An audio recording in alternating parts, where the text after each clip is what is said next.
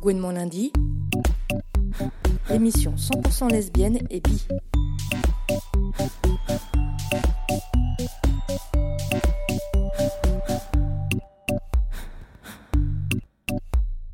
Bonjour à toutes et à tous, vous êtes bien à l'écoute de Gouinement lundi sur Fréquence Paris Pluriel, comme tous les quatrièmes lundis de chaque mois. Et ce soir, dans cette heure et demie d'émission animée par toi, Pauline et moi, Lucie, il sera question d'humour.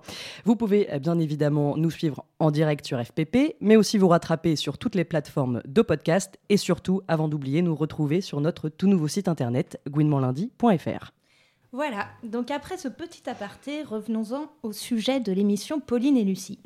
Comme tu viens de le dire, nous allons effectivement nous pencher sur l'humour gouin, le titre de notre émission étant Une femme sans homme, c'est comme un poisson rouge sans bicyclette. Cela va de soi. Alors comment définir l'humour gouin? D'où vient-il? Comment se construit-il? Peut-il être un acte militant? Quel est son pouvoir politique? Pour en parler ce soir, c'est avec grand plaisir que nous recevons l'humoriste Tani à l'antenne, très proactive dans les soirées de soutien LGBT. Bonsoir Tani. Bonsoir. Et euh, nous recevons aussi Nelly Kemener, euh, chercheuse sur les thématiques queer, genre, race et autrice du livre Le pouvoir de l'humour, politique des représentations dans les médias français. Bonsoir Nelly. Bonsoir. Donc pour cette première partie d'émission, nous allons d'abord nous tourner vers toi, Tani, et peut-être que le mieux pour commencer, c'est bien évidemment d'écouter un petit extrait de ton spectacle qui s'appelle Tani l'autre. Euh, moi je suis une bébé lesbienne, ça fait trois ans euh, que je suis lesbienne, avant j'étais perdue. Euh, j'ai essayé les mecs, ça marchait pas. J'ai re-essayé les mecs, ça marchait toujours pas. J'ai re-re-essayé les mecs en buvant beaucoup d'alcool, c'était pas ça. J'ai essayé rien, c'était chiant. Donc à 25 ans, j'ai décidé d'essayer le fruit de la passion, comme dit Francky. Et euh, il a raison, Francky. C'est bon. Euh, donc à 25 ans, j'ai décidé de faire mon coming out. Je sais pas si vous avez déjà vécu des moments de coming out, mais pour moi, c'est vraiment des moments de malaise. Tu t'as quelqu'un qui est pas bien, qui veut sortir un truc. J'ai bien réfléchi, je pense que le coming out, c'est un peu comme un gros P que tu retiens depuis trop longtemps. T'es pas bien, t'as mal au ventre, tu transpires, à un moment donné, tu lâches le truc, c'est le chaos pour tout le monde pendant 10 secondes, personne ne peut parler, respirer. Après, toi, tu te sens mieux, mais tu sais pas si la personne en face pourra te regarder comme avant. Bon, moi, j'ai de la chance, ça s'est plutôt bien passé, j'ai un entourage euh, assez bienveillant. Bon, j'ai juste quelques potes, ça les fait chier quand je veux aller voir des films de, de PD ou de goudou, parce qu'ils me disent oui, tu comprends, nous on peut pas se projeter, c'est bizarre. Et ça me fait marrer parce que c'est les mêmes qui pleurent devant le roi lion quand Mufasa meurt. Et est-ce que c'est des lions? Je ne crois pas. Moi en plus, si je devais regarder que des films dans lesquels je peux me projeter, je ferais quoi? Je regardais les Jackson 5 en boucle? Ma vie serait spéciale quand même. Alors on revient sur le plateau pour notre émission spéciale stand-up avec euh, Tani, dont nous avons pu voir le spectacle à l'occasion d'une soirée de stand-up queer très réussie au Yono pour la soirée de lancement de la saison 3 des Goudou. Tu étais donc accompagnée de Betty Durieux et de Marine euh, Baousson, qui reprend La lesbienne invisible. Et est-ce que tu peux nous dire quelles étaient tes impressions de cette soirée? bah, moi, j'étais très contente de, pouvoir jouer à cette soirée. Euh, parce que bah, en fait, je fais beaucoup de blagues justement sur, euh, sur mes expériences et donc euh, sur mon coming out, sur, sur, ma découverte du monde lesbien. Et euh, c'est toujours très agréable de faire ces blagues devant un public qui se reconnaît euh, dans, dans, ce vécu et qui, qui peut comprendre mieux que d'autres certaines références. Et c'est vrai que sur les plateaux de stand-up euh, parisiens, euh, déjà c'est rare qu'il y ait beaucoup de filles euh, qui montent sur scène et dans le public. Et donc les lesbiennes, c'est encore plus rare. Donc je, moi je suis toujours très contente quand je viens jouer à ce genre de soirée. Quoi. Ah oui.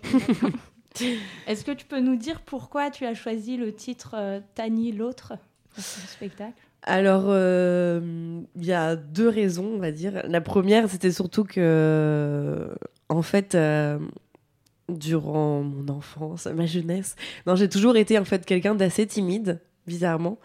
Et, euh, et du coup, il y a il y avait peu de gens qui savaient que je, fais, que je faisais du théâtre euh, et encore plus du stand-up. Et donc, du coup, au, au départ, c'était un peu euh, une façon de dire bah, c'est c'est l'autre Tani, quoi, celle qui ose monter sur scène, qui ose faire des blagues et, et parler d'elle. Donc, c'était un peu ce, ce truc-là. Et après, euh, c'est la petite anecdote, c'est que quand j'ai du coup voulu euh, créer ma page, ça y est, Facebook et tout pour, euh, pour me lancer, j'ai découvert qu'il y avait une, euh, une jeune femme qui s'appelait Tani, donc avec le même orthographe que moi, alors que j'en ai jamais rencontré euh, dans la vie de tous les jours, euh, qui faisait du stand-up, qui était lesbienne euh, en Allemagne. et donc du coup, tout simplement, voilà, donc c'est, je ne suis pas cette Tani, je suis l'autre aussi. Enfin, voilà. Est-ce que vous vous êtes rencontrés? Non, mais euh, c'est à faire. Bah ouais. Bon, elle est beaucoup plus connue que moi, pour le coup. Ça a euh. Est-ce que tu peux nous résumer en quelques mots ton parcours depuis quand tu as commencé euh alors en fait, j'ai commencé avec le théâtre d'improvisation. Euh, j'ai fait, euh, j'ai fait une école d'ingé et c'est là que j'ai commencé à, à faire du théâtre et à découvrir l'impro et ça m'a beaucoup plu. Euh, donc quand je suis arrivée à Paris, euh, enfin le théâtre et l'impro m'avaient plu, mais quand je suis arrivée à Paris, du coup j'ai, pris des cours de théâtre, euh, on va dire contemporain, enfin classique. Et puis en fait finalement ça me plaisait bien l'impro de de pouvoir jouer les personnages qu'on veut, être qui on veut. Enfin, il y avait cette, cette, cette forme de liberté qui, qui m'attirait. Et donc j'ai fait, euh, bah là c'est ma cinquième année d'impro, je suis à la Ligue d'improvisation de Paris. C'est une ligue euh, amateur, euh, on fait des, des matchs régulièrement. Et, et puis bah, depuis un an et demi, ça me titillait quand même de bah, de, de, de- de- d'essayer la scène seule et de- d'essayer aussi d'écrire ses propres textes. Donc voilà, j'ai fait un stage de one, one woman show un été. Ça m'a bien plu et voilà, du coup, je me suis mise un peu à écrire. D'accord, ok. Euh, comment est-ce que comment est-ce que tu définirais ton, ton style humoristique euh? Est-ce que tu as des thèmes récurrents dans tes sketchs en général? C'est difficile de qualifier son style parce qu'en général, moi, je suis tellement dedans que j'arrive pas trop à me rendre compte. Enfin, souvent, c'est c'est les personnes qui vont me voir et qui me, me font des retours et qui me disent Ah, mais c'est ça qui- qu'on aime bien chez toi, machin. Euh, mais en fait, la chose qui revient, et en même temps, c'est intéressant parce que c'est ça qui me motive, c'est. euh, Apparemment, je sais pas, j'ai un, un bon feeling avec le public et ça se voit que, que, quand je raconte des choses, c'est sincère et c'est ce qui m'intéresse aussi moi de, de raconter des choses euh, vécues. Donc ce qui m'inspire, c'est surtout moi, mes expériences. Bah, du coup, là, dans, le, dans les textes que je joue régulièrement, je parle souvent de, moi, mon enfance euh, en Normandie, euh, dans l'heure, euh, en tant que jeune, fille métisse. voilà, il n'y avait pas beaucoup de noirs, pas beaucoup de métisses là où j'habitais. Donc cette expérience-là, toutes les questions que je me posais avec mes cheveux. Et puis après, en arrivant euh, à Paris, euh, la découverte du monde lesbien, mes questionnements. euh, et voilà, ce... Donc en général, tu es assez euh, naturel sur scène, tu es assez proche de, de qui J'essaye, tu es. mm, mm, mm. Euh, ouais. Est-ce que, euh, parce qu'en écoutant tes sketchs, je me suis aperçue que souvent tu avais la même entrée, la même sortie. euh, de- Oui, c'est vrai, oui. Et que par contre, j'ai l'impression que c'est à l'intérieur que tu, tu tricotes des nouvelles idées à chaque Oui, fois. c'est un peu ça, oui. Ouais. Bah, parce que euh, oui, je trouve ça dur euh, de repartir euh, sur des plateaux carrément de, de zéro avec un, un tout nouveau texte. Donc en général, euh, pour mon confort, on va dire, Ouais. je commence un peu, oui, avec le même début et je, et je sais qu'il y a des, oui, il y a des blagues qui passent bien pour, pour boucler un, un passage. Donc euh, généralement, oui, c'est vrai que je, le début à la fin sont souvent les mêmes et à l'intérieur, je, je teste, je... Est-ce que tu, tu adaptes selon le public que tu as en face de toi? Par exemple, que ce soit un public queer ou non, est-ce que tu es... Euh, oui, en général, j'essaie de, j'essaie de m'imaginer quel public je vais avoir en face. Bah, là, la dernière fois, euh, pour la soirée de lancement des Goudous, c'est vrai que j'ai sorti toutes mes blagues euh, queer, on va dire. Mais enfin, non, ça me permettait aussi de tester parce que des fois, justement, enfin, je, fais des, blagues qui peuvent, euh, je vais pas dire des private jokes, mais je veux dire, si je les fais. euh, devant un public, euh, on va dire lambda. Il y a des blagues qui vont peut-être moins marcher. Donc, du coup, quand, quand là, je sais que j'ai ce public-là, j'en profite encore plus pour tester des choses.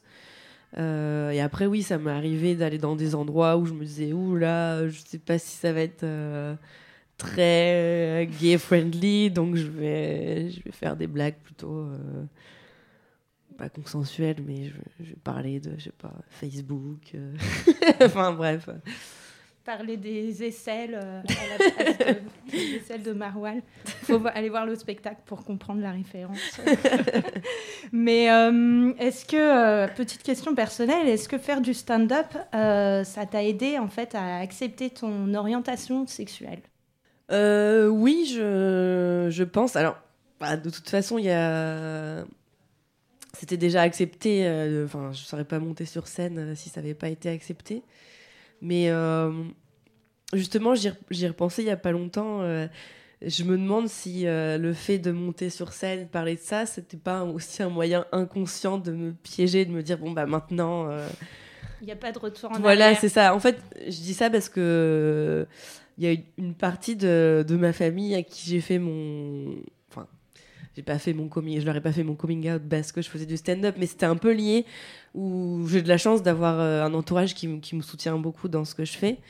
Et du coup, euh, je leur avais dit que je, que je faisais du stand-up, etc. Et plusieurs fois, c'était bah, de quoi tu parles? On pourra voir des vidéos, etc. Et, euh, et donc, du coup, à un moment donné, ça m'a obligé à dire bon, bah, je vais vous montrer la vidéo et bah, vous allez, vous allez voir aussi de quoi je parle dedans. Quoi. Il y avait un petit effet euh, catharsis finalement en Ouais, montant sur oui, scène pour. euh, ouais. C'est difficile du coup de, de rigoler de sa sexualité euh, face à un public qu'on connaît pas forcément d'ailleurs? Bah, oui, enfin, c'est difficile quand ça a été difficile des fois où j'ai senti que le public n'allait être, euh, allait être difficile sur ces sujets-là. Où je me disais, mais qu'est-ce que tu fais? Pourquoi, Pourquoi? Et hum, après, je sais plus ce que je voulais dire. Euh, T'as peut-être des stratagèmes, une petite bulle quand tu sens qu'il y a, il y a quelque chose d'un peu réfractaire en face, ou t'arrives à mettre un peu de distance euh, peut-être? Non, mais après, enfin, ça passe parce que parce que c'est parce, parce que c'est mon vécu et au final, je- j'en rigole moi aussi, moi-même de, enfin, pourquoi t'as mis autant de temps à te l'avouer à toi-même et tout, donc euh, donc au final, euh, c'est c'est du, du partage d'expérience et et je pense qu'au final, ça peut jamais vraiment mal se passer parce que les gens sont physiquement en face de quelqu'un qui raconte une histoire qui est très sincère. Enfin, justement, en fait, il y avait quelqu'un qui m'avait demandé si je, moi aussi, je voulais faire des, vidéos sur YouTube, etc. Et euh, je disais que ça, ça me faisait limite plus peur parce que les gens sont derrière leur écran et ils peuvent euh, écrire des commentaires euh, horribles, etc. Alors que là, le fait que bah, je suis toute seule en face de vous, donc euh, et, je, et je me livre et c'est très sincère ce que je dis, donc euh, je pense que c'est plus compliqué aussi de. De faire du YouTube, euh, de s'exposer sur Internet peut-être aujourd'hui. Ouais, euh, enfin, qui est pas le face à face, quoi. Je pense que les gens sont plus bienveillants et ou au pire ils gardent leurs impressions pour eux, mais j'ai jamais eu de mauvaise expérience directe. euh. Gwen mon lundi. Maintenant, on va se tourner vers Juliette. Pour cette émission du mois de mai, tu as une envie ardente de nous parler de la série Killing Eve, créée par Phoebe Waller-Bridge et diffusée par BBC America. I think about you all the time. I think about what you're doing and who you're doing it with. I think about what you eat before you work or what shampoo you use. I think about what you feel when you kill someone. I have to find her. She wants me to find her. I just want to know everything. Please.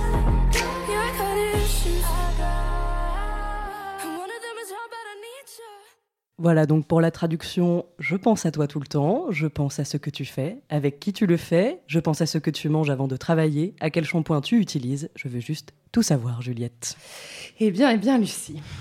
En effet, euh, c'était donc la traduction de l'extrait de la bande-annonce de Killing Eve que nous venons de passer. On y entend la voix de Jackie, qui interprète Eve, une ancienne employée des services secrets britanniques, qui s'adresse à la villanelle.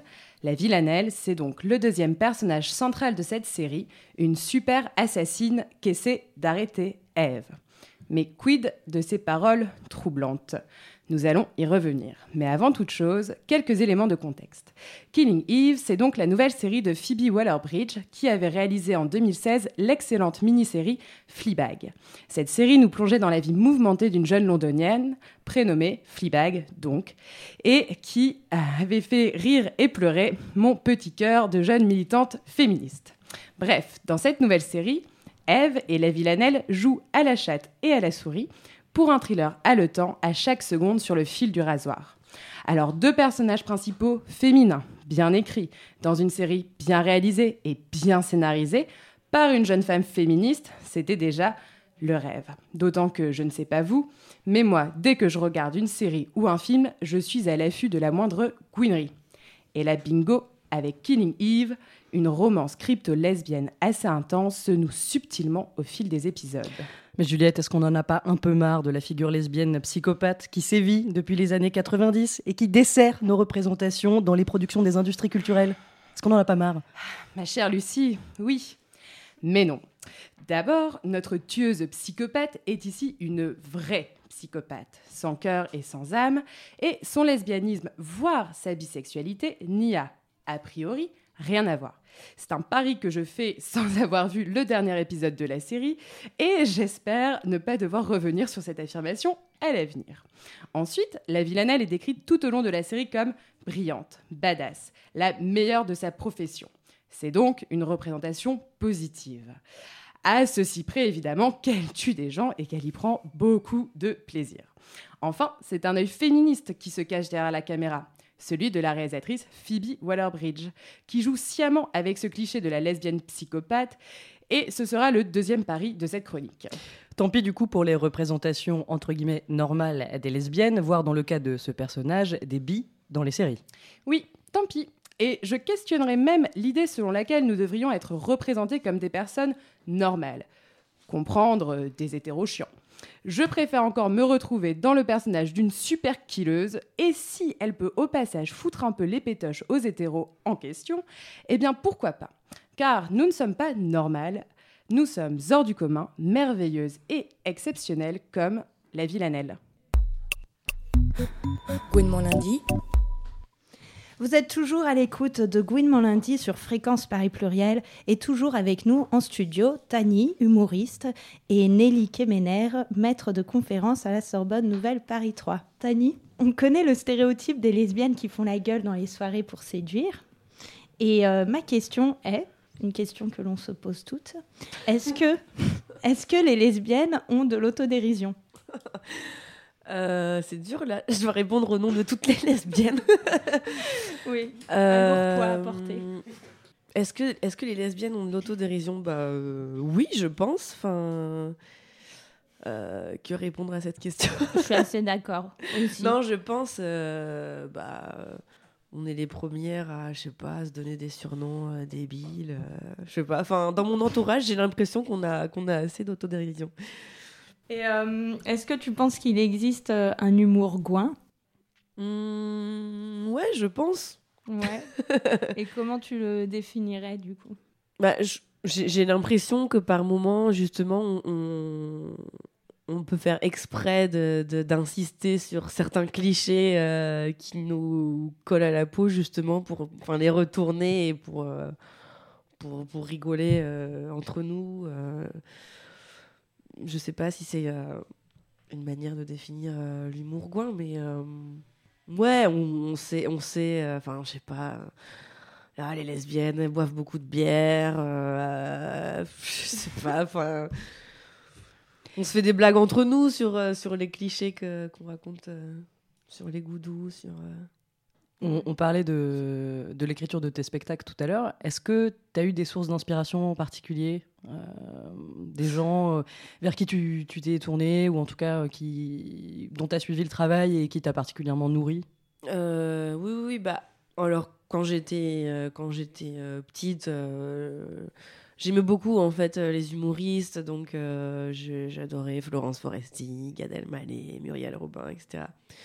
Euh, mais mais euh, le stand-up c'est venu plus tard. Euh, bah après, évidemment, euh, genre euh, Océane Rosemary, Océan, oui. du coup. Océan, pardon, oui, effectivement. Mais en fait, Océan, c'était plus ce que j'ai adoré quand j'ai vu, quand j'ai vu pour la première fois son spectacle. C'était pas, euh, c'était pas la lesbienne euh, invisible. C'était J'étais chaton violent. C'était chaton Mhm. violent, voilà. Et en fait, ce qui m'avait beaucoup intéressé dans ce spectacle, c'est que je me suis dit, ah, mais en fait, on peut faire rire et en même temps dénoncer euh, et avoir un discours très militant. Et ça, ça, je trouvais ça super parce que j'aime bien l'humour, mais bon, euh, si c'est pour faire des blagues sur euh, enfin, un poète poète sans. C'est sympa aussi, hein, de temps en temps, mais je trouvais ça cool, ce petit plus. Et du coup, c'est ça aussi qui m'a qui m'a donné envie euh, de le faire. Et après, euh, bah, pour le coup, euh, Shirley, c'est aussi elle qui m'a qui m'a un peu lancé dans le truc.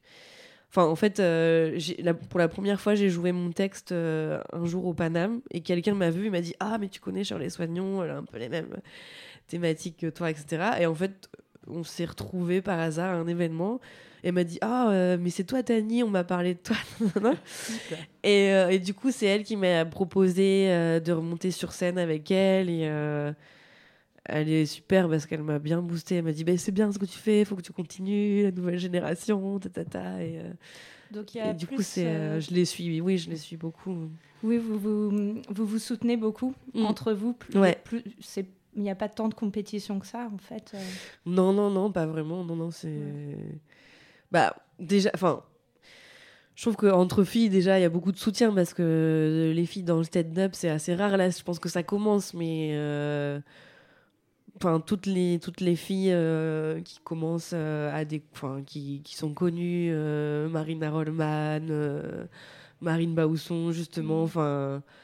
J'ai toujours eu euh, des encouragements, enfin au contraire quoi, on se booste et essayent de nous motiver à, à continuer. J'ai j'ai pas vu de compétition. euh. Est-ce que vous vous conseillez pendant l'écriture de sketch euh, Euh, bah, pour le coup, pas avec celle-ci, mais par exemple avec Betty ou j'ai une autre, euh, une autre amie, euh, Lucie Carbone, qui, fait aussi, qui est aussi lesbienne et qui fait des blagues. Bah, on- ouais, on- ça arrive qu'on qu'on s'aide à, à écrire, euh, à se dire bah, ça c'est une bonne idée, t'en penses quoi? Enfin, ouais, ouais.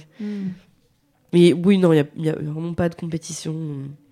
Et alors, est-ce que tu as une euh, méthode euh, peut-être pour euh, approcher des sujets graves comme le coming out ou l'homophobie ou le racisme dans, un, dans un sketch? Bah, en fait, j'essaie toujours de, ouais, de, le relier à moi, la façon dont, dont je l'ai vécu. Et ou alors j'aime bien avoir un regard un peu décalé. Enfin, par exemple, je sais que euh, quand je parle du coming out ou des lesbiennes, j'aime bien faire des comparaisons. Enfin, en fait, euh, justement, c'est intéressant parce que bon là, c'est pas encore très écrit, mais euh, j'aime bien faire des comparaisons entre les différents combats entre guillemets. Justement, le racisme, l'homophobie, même. J'aimerais bien faire un- parler aussi de l'écologie. Euh, et j'aime bien faire des comparaisons, avoir un, un angle un peu, un peu décalé. Euh, euh, je sais plus, enfin, ouais, là, il y a une blague. euh, faut que je la reformule, mais euh, je disais. euh, par rapport à l'écologie, du coup, euh, des fois, je rencontre des gens qui n'ont pas envie de faire beaucoup d'efforts. Ils disent ah oui, mais pourquoi moi Après tout, euh, il y a des usines qui polluent. euh, pourquoi moi Euh, C'est rien. Et en fait, je me dis mais alors si on si on compare par exemple au racisme, c'est quoi? C'est pourquoi rien De toute façon, c'est perdu. Il y a plein de gens qui voient tes fêtes, donc. euh, je peux bien insulter un noir dans la rue, ça ne changera rien. J'ai- J'aime bien ouais, trouver des petites comparaisons. D'accord. Euh, et, est-ce que tu penses, euh, est-ce que tu penses que pour euh, euh, ben, pour rire d'une minorité, il faut il faut en faire partie? Alors ça, c'est une question euh, très intéressante. Ça pourrait être un sujet de. Euh, Oui. Un sujet de thèse. de- non, euh, je, je pense que c'est très compliqué, en tout cas, euh, de faire des blagues euh, sur une minorité. Je pense qu'on n'en fait pas partie. Enfin, moi, je j'essaie pas trop de m'y risquer, mais je pense que c'est possible de le faire. Euh, mais il faut juste s'assurer que tout le monde rit, quoi. Que la minorité rit aussi. Enfin, Oui. Je pense qu'on peut rire de, de tout, mais il faut, faut bien le faire. Quoi. Enfin, faut que tout le monde euh, puisse rire. Quoi. Sans exclure. euh, ouais. Voilà, c'est ça. Bon, bah, merci beaucoup, Tani. Euh, je rappelle que tu joues le samedi 2 juin au Plateau Sauvage dans le 20e à Paris. C'est ça. Et euh, on peut évidemment retrouver toutes les informations sur ta page Facebook Tani l'autre et sur celle de Gouinement lundi. Donc euh, sachez d'ailleurs que vous pouvez trouver cette émission et toutes les précédentes en podcast sur notre tout nouveau site gouinementlundi.fr. Gouinement lundi. Et pour continuer cette émission, place à Mathilde et sa chronique littéraire consacrée ce soir à l'entrée de Simone de Beauvoir dans les éditions de la Pléiade. Merci Pauline. Et oui, une fois n'est pas coutume, je voudrais parler non d'un livre, mais de toute une œuvre et surtout de la reconnaissance de cette œuvre. Et pour briser deux habitudes en un coup, je vais me départir de ma sérénité habituelle, car, chère toutes qui m'écoutez, je ne suis pas ravie. Simone de Beauvoir, autrice prolifique et touche à tout, ou presque tout que tout le monde connaît, vient de voir ses œuvres publiées en Pléiade seulement 36 ans après son compagnon Sartre. Non pas que l'adoubement d'une élite littéraire poussiéreuse et sexiste jusqu'à la moelle soit le Graal, mais tout de même on est en droit de s'interroger sur ce délai. D'autant que cette édition pose question, puisqu'elle est centrée, comme souvent lorsqu'il s'agit de publier des femmes, sur l'œuvre autobiographique de l'autrice et qu'en est exclu le deuxième sexe, alors même qu'on pourrait s'accorder sans trop de mal à reconnaître l'importance de ce livre, non seulement dans l'itinéraire intellectuel de Beauvoir, mais aussi, sans doute sans trop pousser mémé dans les orties, dans la pensée contemporaine. Hélas, sans doute est-ce là que le bas blesse. On ne peut demander à nos chers prescripteurs du patrimoine littéraire, et j'emploie le masculin à dessein, d'en même temps reconnaître que les femmes sont capables d'écrire et d'admettre que le féminisme est un des chantiers intellectuels et sociaux les plus importants du XXe siècle. Ça serait trop, l'apoplexie, le chaos, un courant d'air irrépressible qui enrhumerait le plus robuste de nos académiciens. On me dira que la rancœur m'aveugle, que la mauvaise foi et le dépit me consument, mais voyez-vous, c'est que ça commence à bien faire. Quand on doit se réjouir qu'en 2018, le nombre d'autrices au programme de l'agrégation de lettres atteigne le nombre étourdissant de deux, quand le catalogue de la fameuse Pléiade comporte 14 femmes pour 209 hommes, quand des universitaires construisent toute leur carrière à essayer de prouver que telle autrice n'a en fait jamais existé, quand on sait que nombre d'auteurs encensés de longue date ont construit leur œuvre sur le pillage des écrits des femmes qui les entouraient, on est surtout en droit d'être en colère. Alors, chère auditrice, chers camarades, Gwyn, bi et féministes, je suggère une grève des hommes dans nos lectures. Puisqu'ils ne veulent pas nous lire et nous entendre, alors sans eux, parlons-nous, regardons-nous et lisons-nous. Merci beaucoup Mathilde. On se retrouve tout de suite après une pause musicale avec Pink, le single de Janelle Monae, véritable ode au vagin et présent sur son dernier album Dirty Computer sorti fin avril.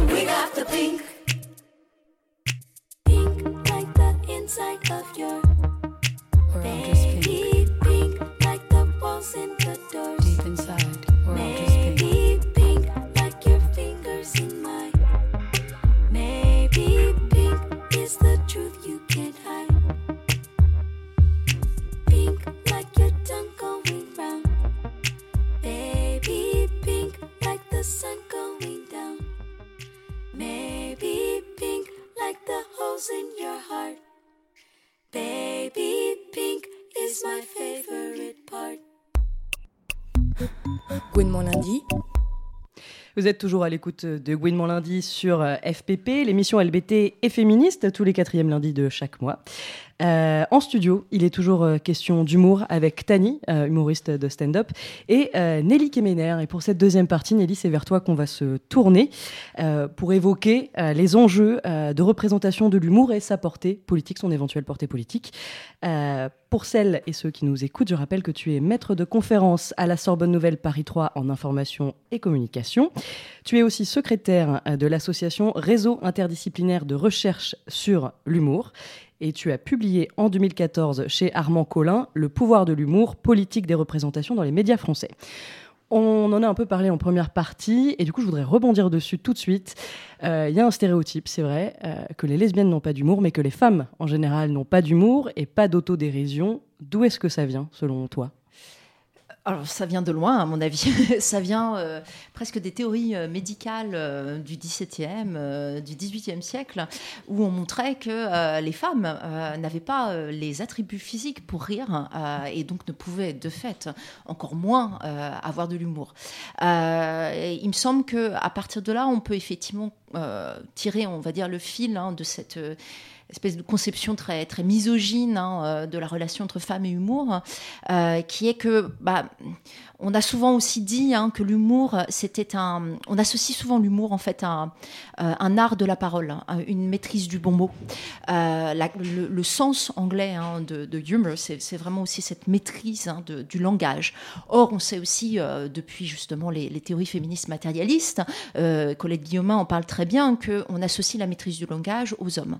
Et il me semble que, au-delà des capacités physiques à rire, qu'on a euh, dissocié des femmes ou qu'on a exclu du monde féminin, euh, on exclut aussi euh, cette capacité à jouer des mots et à faire de l'humour, euh, donc de l'humour ici au sens euh, de maîtrise de langage. Et à partir de ce moment-là, eh bien effectivement, on se rend compte que l'humour dans la culture populaire, c'est souvent développé autour d'un monde assez masculin et que les femmes en ont, été long- longtemps exclues.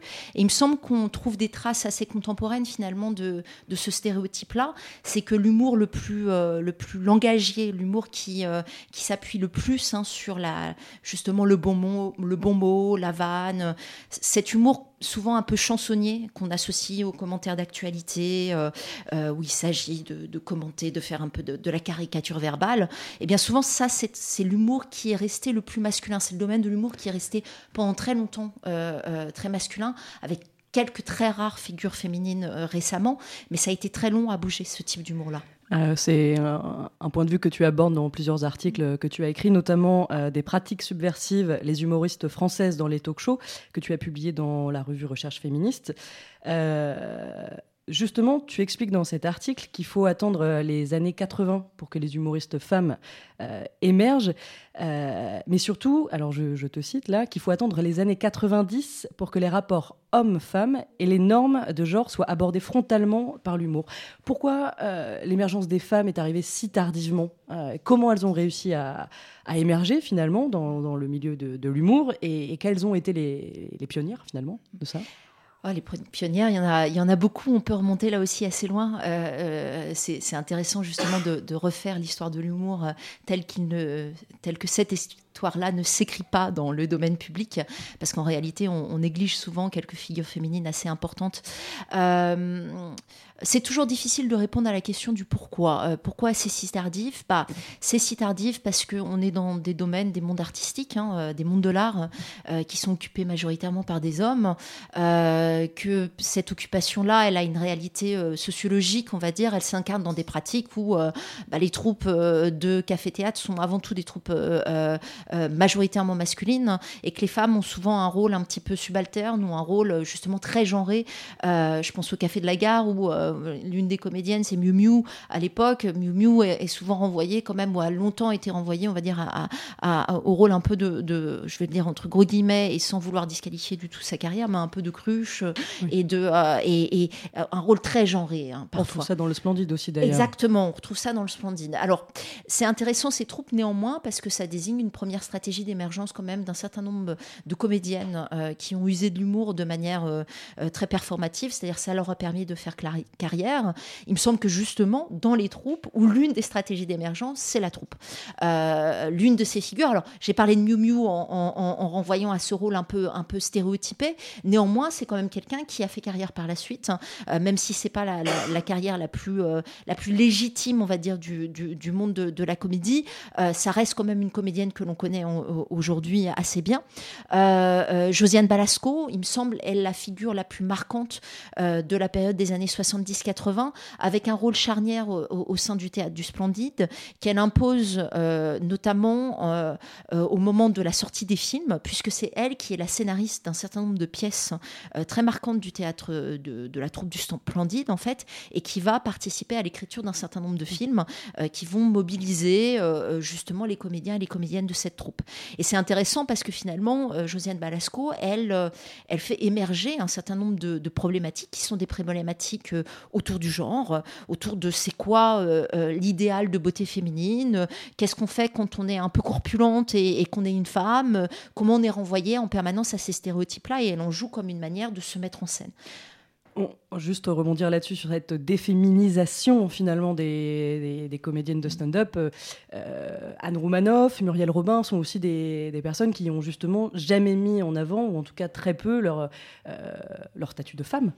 Oui, alors Muriel Robin, c'est un cas, je trouve, très intéressant. Alors c'est intéressant parce que je, je reviens juste sur la question précédente. Vous me posiez la question de c'est qui les premières figures? Je pense que l'une de celles qui incarne ça, pour moi, c'est Jacqueline Maillan, qui là aussi a une trajectoire de une trajectoire professionnelle tout à fait à l'image de, ce que je viens d'évoquer. C'est-à-dire, elle émerge avant tout, ou elle fait carrière avant tout, avec des collègues masculins, Michel Serrault, Jean Poiret, et c'est comme ça qu'elle s'impose dans le monde euh, de la comédie de boulevard, en fait, du théâtre de boulevard.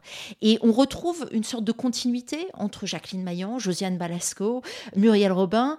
euh, avec des, femmes qui ont une certaine corpulence. Pour moi, le corps est très important dans ce cas-là, mais c'est une façon d'en imposer euh, scéniquement. euh, par une certaine corpulence, ça crée euh, effectivement un effet de présence physique, hein, qu'ont utilisé d'autres comédiens. Pour le coup, Coluche, sa corpulence est aussi une stratégie d'occupation scénique, mais c'est aussi une façon, on voit bien, de- finalement d'occuper un espace euh, que les comédiens occupent beaucoup plus par la gestuelle. Donc c'est- aussi une stratégie euh, qui, qui se rapport- rapproche d'une occupation scénique de l'espace masculine, euh, mais qui reste la féminine néanmoins.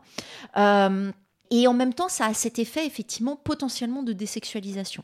Alors là, c'est souvent dans la réception publique qu'on renvoie à cette désexualisation, parce qu'en réalité, ces corps-là, on peut tout à fait les sexualiser. Euh, donc là aussi, c'est le regard, euh, j'ai envie de dire, ou la réception médiatique, euh, souvent un peu hégémonique, qui tend à désexualiser ces corps assez corpulents, qui parfois ont une certaine dose de masculinité, euh, alors que j'ai envie de dire, moi, quand j'étais euh, quand j'étais jeune, moi, ma période, c'était plutôt Muriel Robin, je peux tout à fait sexualiser Muriel Robin d'une certaine, enfin, d'une certaine manière, avec un regard de Gwyn euh, sur, sur son corps, en fait. Euh, mais, euh, mais on voit bien que ce qui, en tout cas, tend à surenchérir sur cette apparente désexualisation, c'est effectivement que ces comédiennes, d'une certaine façon, alors Muriel Robin, c'est assez parlant à, à cet égard, Muriel Robin joue des femmes ordinaires. Et elle n'aborde jamais frontalement, elle n'a pas un discours sur son statut de femme. Elle, elle, elle fait un humour de situation dans lequel elle met en scène euh, euh, des femmes ordinaires qui s'énervent des situations au quotidien, euh, qui vont à une maison de retraite et puis tout déconne. Enfin, elles ont prévu tout le plan et tout, et puis tout d'un coup, on ne sait plus par quel chemin il faut aller. Et donc tout d'un coup, ça explose et sa corporalité va exprimer cette explosion nerveuse, ce craquage, et ça, ça provoque évidemment beaucoup de, de situations très, très humoristiques. Euh, il me semble que Muriel Robin, pour moi, c'est très ambivalent, c'est-à-dire que cette occupation scénique, on peut la voir comme quelque chose de très perturbant, très comme un véritable déstabilisateur ou perturbateur des normes de genre. Elle a une performance scénique qui est très androgyne, des cheveux très courts, euh, cette corpulence qui lui permet d'imposer aussi quelque chose sur scène, un rythme, une, euh, euh, une dextérité dans, dans la maîtrise de la parole euh, qui est complètement novatrice pour l'époque. Et en même temps, elle performe aussi cette féminité ordinaire en montrant ces explosions qui, qui, qui sont aussi des, dilemmes de la féminité d'une certaine façon. hein. Et- et- et pourtant, elle ne l'évoque jamais frontalement. Elle, euh, elle laisse ça finalement dans, l'ombre d'un discours plus, politisé d'une certaine façon. Est-ce que c'est en ça que, que tu écris que, que les femmes, en se faisant une place dans le stand-up, elles changent aussi la façon de faire l'humour sur scène? Alors, le stand-up, moi, je l'associe à une période plus récente. C'était très intéressant quand, tu en parlais, Tani, tout à l'heure. Euh, pour moi, le stand-up, il émerge plutôt dans les années, euh, au milieu des années 2000, 2000 en fait, 2005, 2006, euh, notamment avec le Jamel Comedy Club, qui me semble être l'une des premières émissions de stand-up, même s'il y avait des spectacles qui s'en revendiquaient auparavant. Et le stand-up se caractérise par la mise en scène d'un récit expérientiel, donc d'un récit personnel, qui se donne à voir comme authentique. C'est souvent une authenticité fabriquée, euh, quand bien même on, peut, euh, comme tu le disais tout à l'heure, Tani, avoir une, vraie euh, euh, appétence pour que ça soit proche de sa propre expérience en tant qu'humoriste ou comédienne. Il n'empêche que quand on le répète tous les soirs, il y a un moment donné, on l'a fabriqué, on l'a construit ce discours-là. C'est un genre qui est, qui est plutôt un genre anglo-saxon dans lequel le récit de soi est beaucoup plus institutionnalisé. Et en fait, quand émerge le stand-up, c'est un- une période qui amène une refonte, à mon avis, de- du café-théâtre. Jusque-là, on était beaucoup sur des humours, soit de situation, soit des humours par personnage. Donc c'était très théâtralisé. Quand on parle de, de Muriel Robin, Muriel Robin, jusqu'au milieu des années 2000, ne parle pas en son nom quand même. Elle parle au nom de personnages davantage. Et donc le stand-up, en cela, est effectivement un nouveau genre qui permet aussi d'autres formes euh, d'expression humoristique. C'est tout d'un coup, bah, la force de cet humour, ça va être de parler depuis le point de vue expérientiel, justement. Mettre en scène authenticité, eh bien, ça amène une puissance scénique euh, qui est extrêmement euh, intéressante. Et justement, on confronte les, spectateurs et les spectatrices euh, à un discours qui se donne à voir comme authentique. Donc, c'est très difficile, finalement, de, de ne je pas, c'est c'est- c'est, un, discours d'expérience, un discours authentique, un récit de soi a une puissance que n'avait pas euh, un discours euh, euh, qui se cachait derrière des personnages. Finalement, ça peut être politique aussi, du coup. Il y a une portée politique. Oui, je dirais même qu'elle est plus évidemment politique. Elle est politique de manière plus évidente, d'une certaine façon. On peut, on peut évidemment appréhender les sketchs de Muriel Robin ou même ceux de, euh, Florence Foresti quand elle faisait encore. Foresti, elle est un peu dans un entre-deux euh, parce qu'elle est, elle est une humoriste euh, un peu de, de- cette période des années 2000 ou euh, un moment de, transformation justement de l'humour scénique. Euh, euh, mais on peut l'appréhender, euh, je pense en tant que public euh, et en tant que public minoritaire ou subalterne, comme j'aime à dire, euh, c'est euh, on peut y trouver des ressources, mais ce sont des ressources euh, comme alors, je, re- je- je re- reviens aussi sur la, chronique sur, Killing Eve euh, que je trouve très intéressante à cet égard. C'est extrêmement intéressant quand euh, soi-même on parle d'une série et qu'en tant que public situé, donc ici euh, public Gouin, euh, euh, eh bien on va investir certains personnages et s'identifier, chercher des, euh, des, traces euh, de, de, de gouinitude euh, et, s'en emparer euh, pour se produire un récit pour soi. Voilà.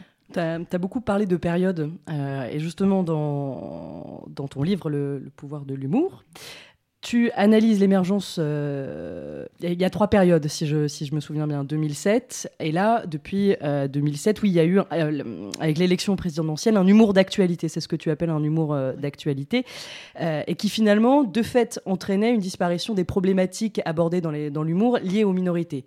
Est-ce qu'aujourd'hui, on est toujours dans cette configuration-là? Euh, alors cet humour d'actualité, il est assez... euh, il s'est transformé de manière assez hum, complexe. C'est une trajectoire, euh, il me semble, hum, plutôt in- intéressante en fait. Il me semble que cet humour d'actualité, en fait, il commence dans les années, dans, au moment de l'élection présidentielle qui a opposé Sarkozy et Royal. L'humour d'actualité n'était pas complètement sur le devant de la scène parce que justement, ce qui occupait le devant de la scène, c'était plutôt un humour, euh, c'était l'humour, euh, à mon sens, soit de personnages, soit un humour de stand-up qui, commençait à émerger, qui, avait pris un peu le devant. Les grandes figures, c'était Florence Foresti, Gad Elmaleh, euh, Jamel Debbouze, etc. Euh, donc le retour de l'humour d'actualité, pour moi, il se passe beaucoup dans, à la radio euh, et dans les, dans, les, dans les émissions de talk-show aussi un petit peu, mais de manière plus modeste. Et surtout, c'est l'avènement d'un humour qui, dans des émissions, dans des journaux télévisés, commence à commenter l'actualité et se retrouve mis au même niveau quasiment que les chroniques euh, politiques ou les chroni- chroniques journalistiques.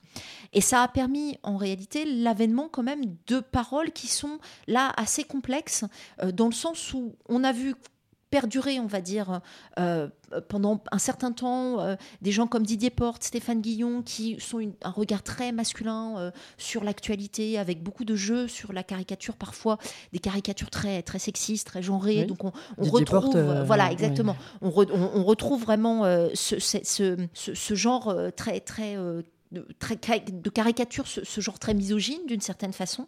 Et en même temps, on a vu là émerger d'autres figures. Je pense à Sophia Aram, qui finalement, par le fait d'être non blanche et d'être une femme, va quand même un petit peu euh, euh, déplacer cet humour d'actualité-là. Et il y a eu des chroniques parfois très furtives, alors qu'ils n'ont pas duré, mais d'Océan, euh, Rosemary en Sur France Inter, oui, sur France Inter. Mais alors bon, là, ça n'a pas duré parce qu'à mon avis, ça n'a pas tellement plu, en l'occurrence. Donc on voit bien qu'il y a quand même des cadres, hein, et il y a un certain nombre de codes, et que pour pouvoir faire de cet humour d'actualité, il faut être quand même relativement mainstream. Euh, donc on retrouve effectivement là des enjeux où bah, c'est intéressant parce que on, on- on voit émerger des, des problématiques ou un, un regard un peu minoritaire dans cet humour d'actualité, qui est un humour très, très masculin, et en même temps, on voit que c'est pas si simple et qu'il y a à nouveau des effets d'exclusion en fait. Gouinement lundi. Et Donc, euh, puisqu'il est justement question de médias, c'est le moment idéal pour euh, la chronique de l'Association des journalistes LGBT, assurée aujourd'hui par Rosen. Tu vas nous parler de la deuxième édition des Outdoors qui aura lieu à la Maison des Métallos le 19 juin prochain. Exactement. Alors, euh, les outdoors, euh, c'est quoi? C'est le prix de la visibilité LGBTI qui récompense les artistes, journalistes, personnalités et athlètes ayant contribué à la visibilité des gays, bi, lesbiennes, trans et intersexes dans l'espace public. Les outdoors, c'est deux soirées. Le 18 juin, on vous convie d'abord à un débat qui réunira cette année Najat Vallaud-Belkacem, Gwen Fauchois, David Perrotin et Antonio Casilli afin de discuter fake news et discours de haine envers les minorités. Euh, puis le lendemain aura lieu la fameuse cérémonie qu'on vous promet encore plus festive et engagée, et lors de laquelle la JL remettra 10 prix. Mais qui succédera donc cette année à Leila Slimani, qui avait remporté le outdoor du coup de gueule pour sa condamnation des lois marocaines contre l'homosexualité, et qui donc héritera du outdoor de la personnalité de l'année, qui avait été remis en 2017 au youtubeur trans Adriane Della Vega. Le suspense est insoutenable et les nommés sont nombreuses et nombreux, parmi lesquels beaucoup de femmes lesbiennes et bi. Nous, on vous donne rendez-vous jeudi prochain, jeudi 25 janvier, sur Chic Magazine, pour vous parler paillettes, pour vous parler parcours et congélateur. Enfin, de PMA quoi. Un gros boulet qui arrive en plein ventre et là, faut l'attraper. Et pas se laisser, et pas se laisser emporter. Évidemment, qu'est-ce qu'une femme si elle n'arrive pas à enfanter? Donc là, j'ai perdu euh, 18 kilos en 3 mois.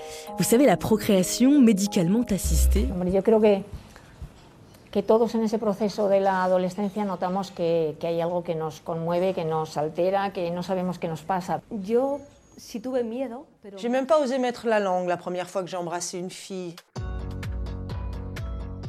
Je me disais, une femme, c'est quelque chose que je n'imaginais pas. Quelque chose de plus nu, de plus cru que les hommes. Quelque chose qui est toujours au bord de l'obscène. C'est ça que j'ai découvert avec elle. Je me souviens pas d'avoir regardé les hommes comme ça avant. Enfin, je ne sais plus. Bonjour tout le monde et bienvenue sur Let's Talk. Aujourd'hui, on a décidé de vous parler de la culture bisexuelle et surtout La du quoi son. La culture bisexuelle? Ça me, ça me dit rien. Bah justement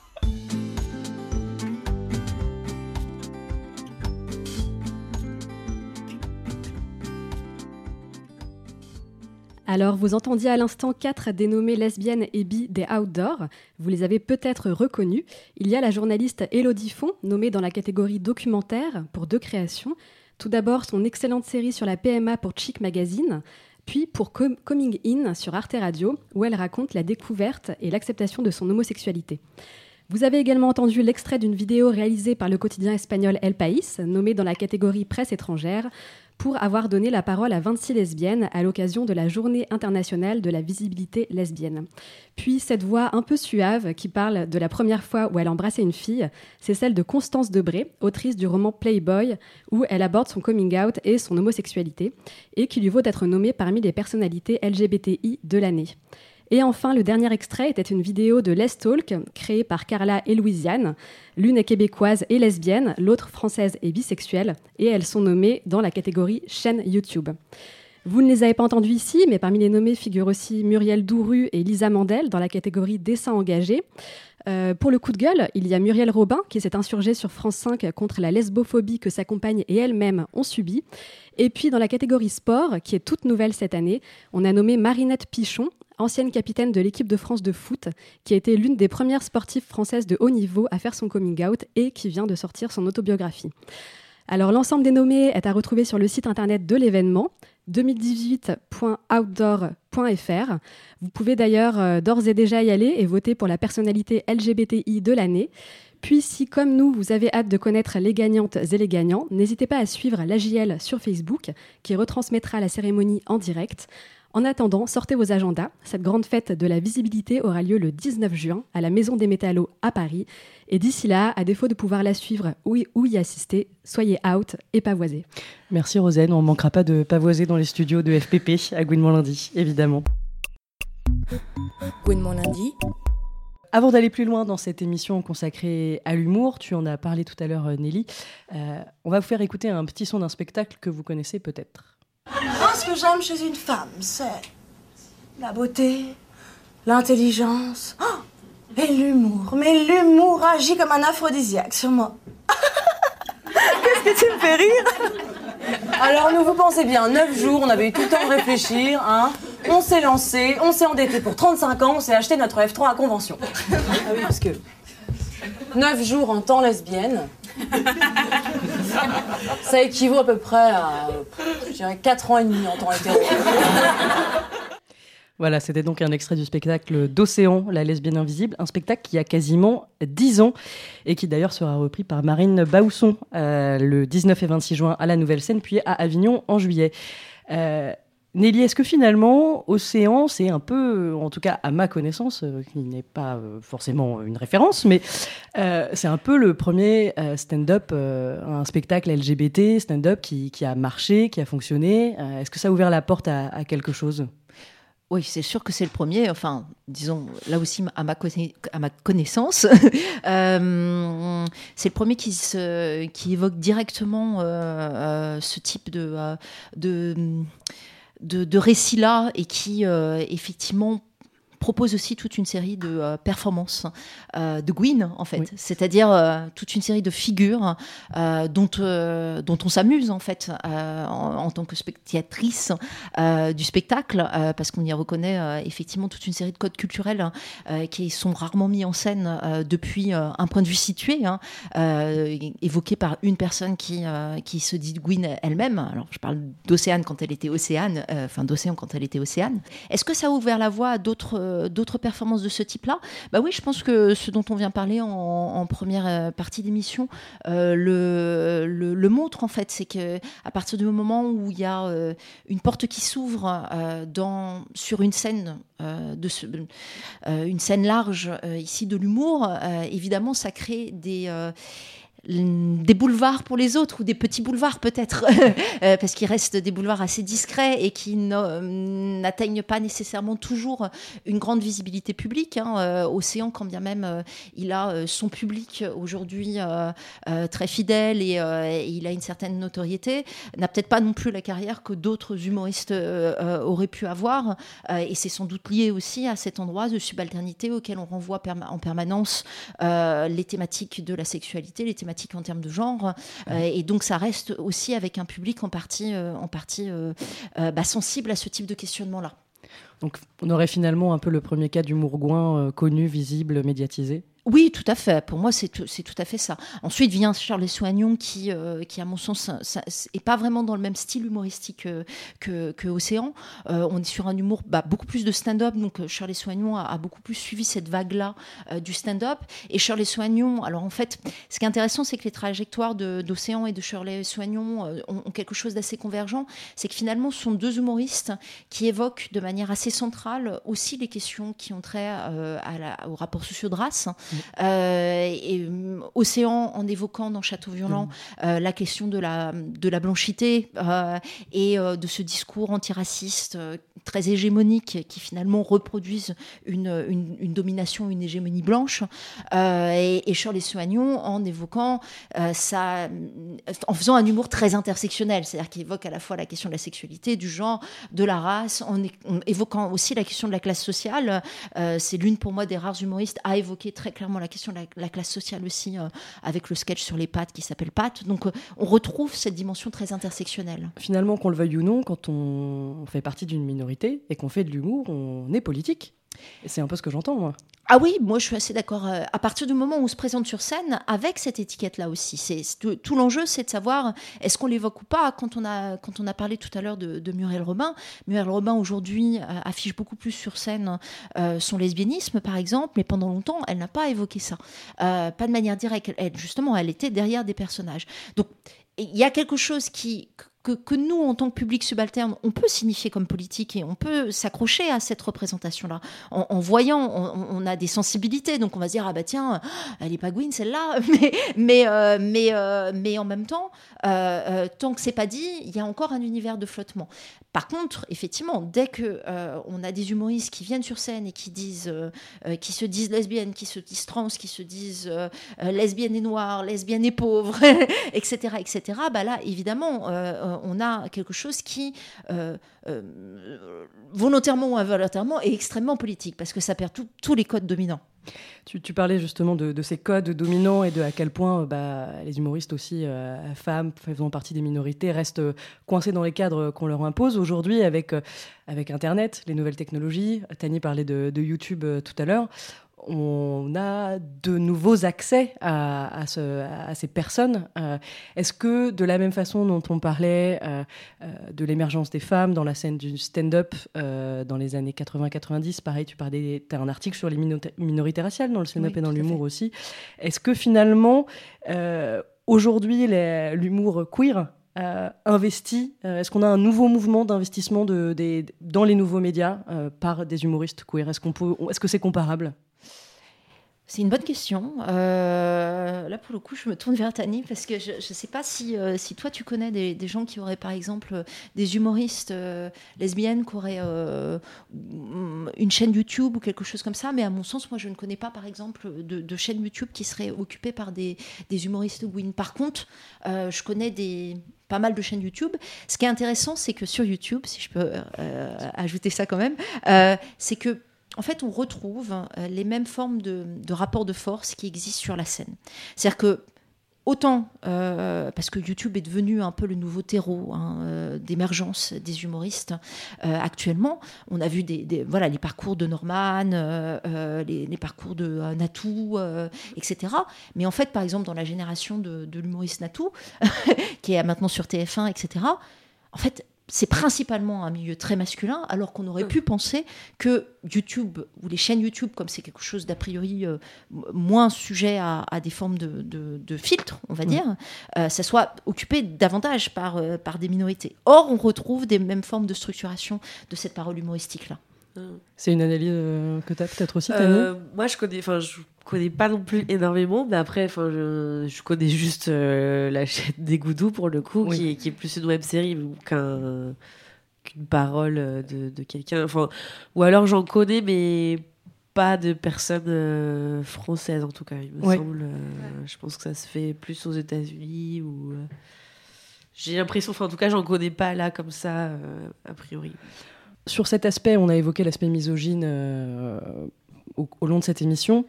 Euh, Il y a une petite musique médiatique qui revient là depuis six mois, c'est le fameux "on peut pas rire de tout, on peut plus rien dire". Euh, c'est des phrases qui sont généralement utilisées par des hommes blancs, cis et hétéros. Comment tu l'analyses toi aujourd'hui ce recours à cette phrase? On l'a toujours eu. on a toujours dit, euh, hein, on n'a plus de liberté dans l'humour, euh, avec cette espèce de, de mythification des années 70 et 80, comme si on pouvait rire de tout dans les années 70 et 80.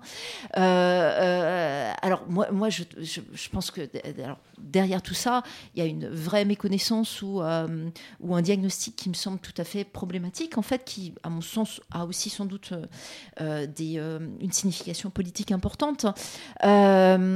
La méconnaissance, c'est que euh, évidemment, avant, on ne pouvait pas rire de tout. Enfin, ce qu'on, moi, quand je fais une socio-histoire de l'humour, euh, quand je raconte ces socio-histoires, euh, enfin, quand je raconte cette histoire de l'humour-là, l'histoire que je fais, c'est une histoire dans laquelle il y a toute une série de problématiques qui ne peuvent pas être évoquées publiquement. Dans les années 90 ou dans les jusqu'aux années 90, on n'évoque pas sur scène son homosexualité, par exemple. Euh, on ne parle pas frontalement de la question du genre. Euh, euh, et il y a toute une série de figures qui sont absentes finalement de la scène de l'humour. Et quand on parle des questions de racisme, par exemple, bah, les premiers discours antiracistes dans, dans l'humour, ce sont des discours qui sont portés par des humoristes masculins blancs. En fait, c'est des Coluche. Alors Coluche est, d'origine italienne, donc il peut y avoir quand même un endroit où il y a, y a, un discours qui pourrait considéré comme situé d'une certaine façon. Mais euh, euh, euh, Pierre Desproges, qui est souvent cité comme étant un, humour, faisant un humour très antiraciste, n'empêche que Pierre Desproges occupe une place assez hégémonique sur une scène dans laquelle il y a très peu de minorités ethno-raciales qui parlent du racisme. Donc on voit bien que tout ça est un peu à double tranchant et que bah, cette soi-disant liberté qu'on associe à cette époque-là, c'est une liberté qui effectivement est une conception très masculine et très blanche de la liberté d'expression, à mon sens. Et moi, ce que je trouve intéressant, c'est qu'au contraire, j'aurais peut-être une analyse assez différente de celle qui est faite. euh, sur l'absence de liberté d'expression, c'est que je pense que se multiplient justement les discours qui viennent du bas, qui viennent de, euh, euh, groupes subordonnés, que les publics eux-mêmes et les publics concernés tendent à parfois euh, réagir un peu plus quand il y a des propos sexistes ou des propos euh, racistes ou des propos euh, islamophobes qui sont, qui, sont, qui sont évoqués ou des propos antisémites qui sont évoqués par les humoristes. Et donc, ça peut donner l'impression qu'il y a une absence de liberté, mais qu'en même temps, bah, il y a quelque chose qui est un effet potentiellement intéressant, qui est de dire bah, ceux et celles concernés qui se sentaient un peu disqualifiés par certaines formes d'humour s'expriment de plus en plus. Alors, avec des, des effets parfois néfastes. Euh, je reviens aussi sur ce qui était dit tout à l'heure et la crainte, par exemple, d'aller euh, sur les chaînes YouTube, m'intéressant un peu à ce qui peut être dit euh, justement sur les vidéos humoristiques sur YouTube. Je comprends tout à fait la précaution à ne pas trop aller sur YouTube parfois, parce que là, ça produit aussi qui, conçoit beaucoup de réactions en chaîne, avec parfois des réactions à l'inverse, euh, euh, très, très, euh, très conservatrices. Merci Nelly, désolée de t'avoir un peu pressé comme ça, mais cette émission touche malheureusement à sa fin. Merci à nos deux invités, euh, Tani et Nelly. Tani, je rappelle que tu es actuellement sur scène avec ton spectacle Tani l'autre et que tu te produiras le 2 juin au Plateau Sauvage dans le 20e. Merci d'avoir été avec nous. Merci à Nelly Kemener, je rappelle que tu es maître de conférence à la Sorbonne Nouvelle Paris 3 en information et communication et que tu as publié en 2014 chez Armand Collin Le pouvoir de l'humour, politique des représentations dans les médias. Merci beaucoup. Un grand merci à toutes celles qui ont participé à cette émission. Pauline, Léa, Lila, Juliette, Mathilde, Rosaine, Lucie et surtout Isabelle, notre réalisatrice. Vous pourrez prochainement retrouver cette émission sur les plateformes de podcast habituelles, mais surtout sur notre tout nouveau site internet gouinementlundi.fr. On se quitte sur une suggestion musicale toujours aussi pointue d'Isabelle. Place au titre Nameless Faceless de Courtney Barnett.